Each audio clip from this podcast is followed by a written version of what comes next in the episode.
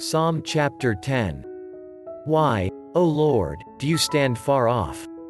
Why do you hide yourself in times of trouble?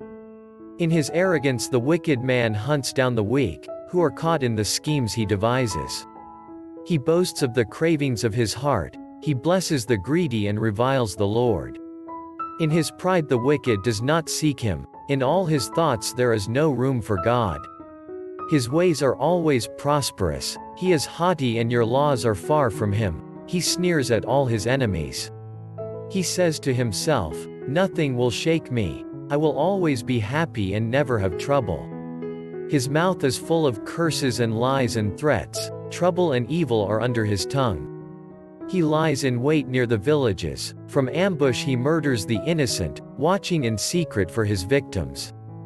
He lies in wait like a lion in cover. He lies in wait to catch the helpless. He catches the helpless and drags them off in his net. His victims are crushed, they collapse, they fall under his strength. He says to himself, God has forgotten, he covers his face and never sees. Arise, Lord. Lift up your hand, O God. Do not forget the helpless. Why does the wicked man revile God?